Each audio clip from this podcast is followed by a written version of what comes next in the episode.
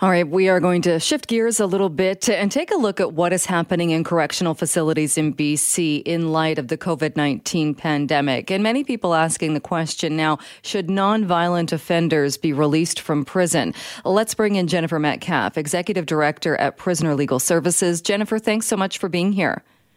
Thanks for having me. Uh, do you have any updates as far as we know? Uh, there have been some cases or one uh, cases at the Okanagan Correctional Facility. Do you know of any other facilities at this point where we have seen people testing positive for COVID 19? Um, not in British Columbia, but I understand there was were some cases at the Toronto South Detention Centre, and there have been some cases federally as well in Quebec and oh. Ontario, I believe. All right. What are you calling for then? What would you like to see uh, specifically done at BC correctional facilities? Yeah, um, we've been calling for um, decarceration efforts of um, people who are um, considered to be nonviolent and safe to, to be released into the community. Um, I guess, you know, prisons are contained units except for the staff who are coming and going. And so um, although BC Corrections has implemented a number of protocols to try to ensure people's safety, um, the reports that we're getting from our clients in custody in BC is that often staff are not following those protocols. And so the prisoners are extremely vulnerable. Um, we know that prisoners' um, status of health is poor compared to the general population in Canada. There are high rates of addiction and um, immune, compromised immune systems among prisoners. The age of prisoners is getting higher, so there are a lot of um, people who are over the age of 50, which isn't old in the community, but for prisoners whose health is usually compromised, 50 is considered the cutoff for um, being considered an older person whose health might be compromised.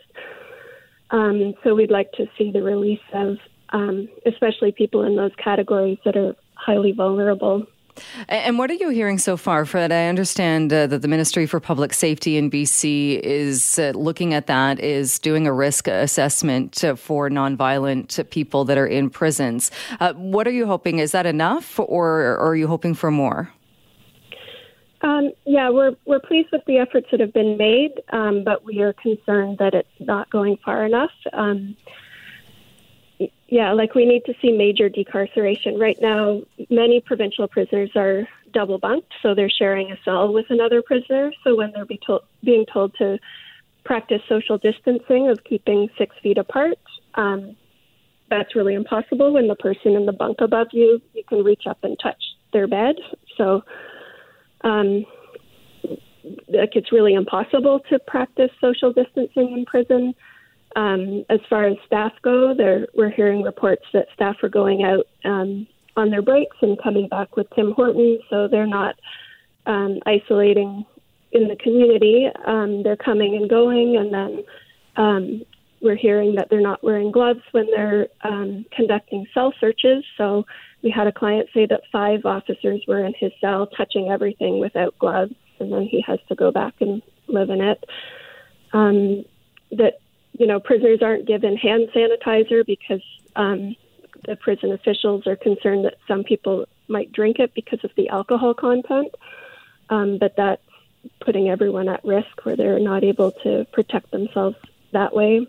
Um, reports of people going into um, video rooms for bail hearings and things like that, um, where the room isn't being wiped down between people in the room, and so people are using phones that have been used by other people without them being wiped down. So we know that there have been direction to do things like cleaning surfaces more frequently, but the reports that we're hearing is that they're not they're not being done consistently.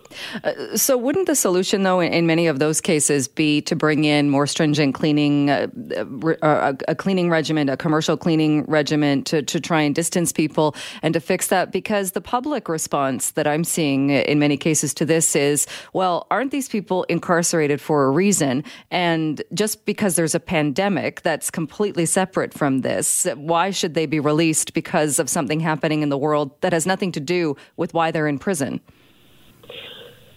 Well, people didn't get a death sentence. Um, nobody in Canada gets a death sentence. Provincially, people are in for pretty minor charges. Their sentences are for um, crimes that would attract a sentence of less than two years. So um, I believe the majority of people in provincial custody are in on nonviolent offenses. Um, so when we're talking about the risk of to people's lives being so high, um, it's sort of people have drawn the analogy of the cruise ships, where um, people are in this contained environment where if the virus spreads, it's going to get out of control because staff are not confined to the prisons. It's going to come back into the community. So it's really putting everyone at risk.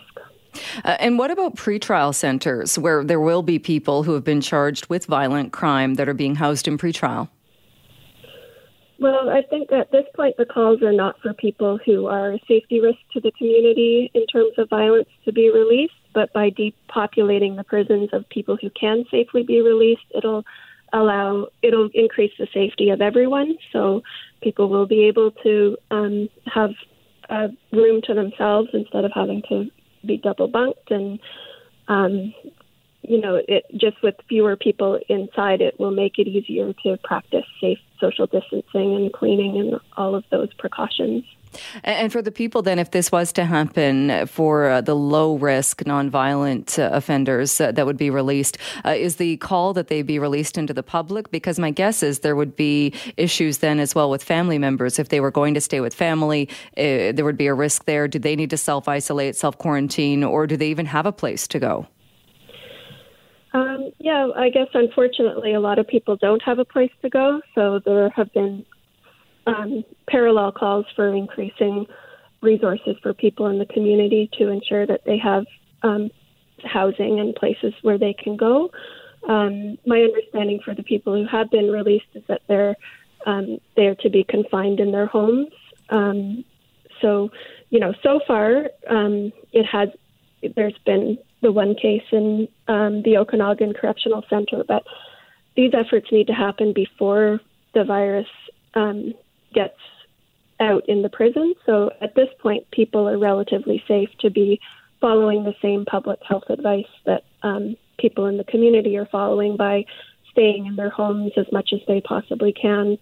Um, and then they might have conditions that, that would require them to stay in their homes. Um, if they're living with other people, then the advice is to not share washrooms and try to stay separate um, until 14 days have passed. So I would expect that the same rules would apply to prisoners. Right. Would you be okay with an idea, say somebody suggested uh, by releasing somebody early, uh, that the releases made, if that was the decision, that they wear a monitoring device uh, when they're released into the community? Yeah, I mean, those those provisions are already available. So if there is a concern about someone's safety, um, then that's something that could be used that might um, help the public feel more comfortable with it.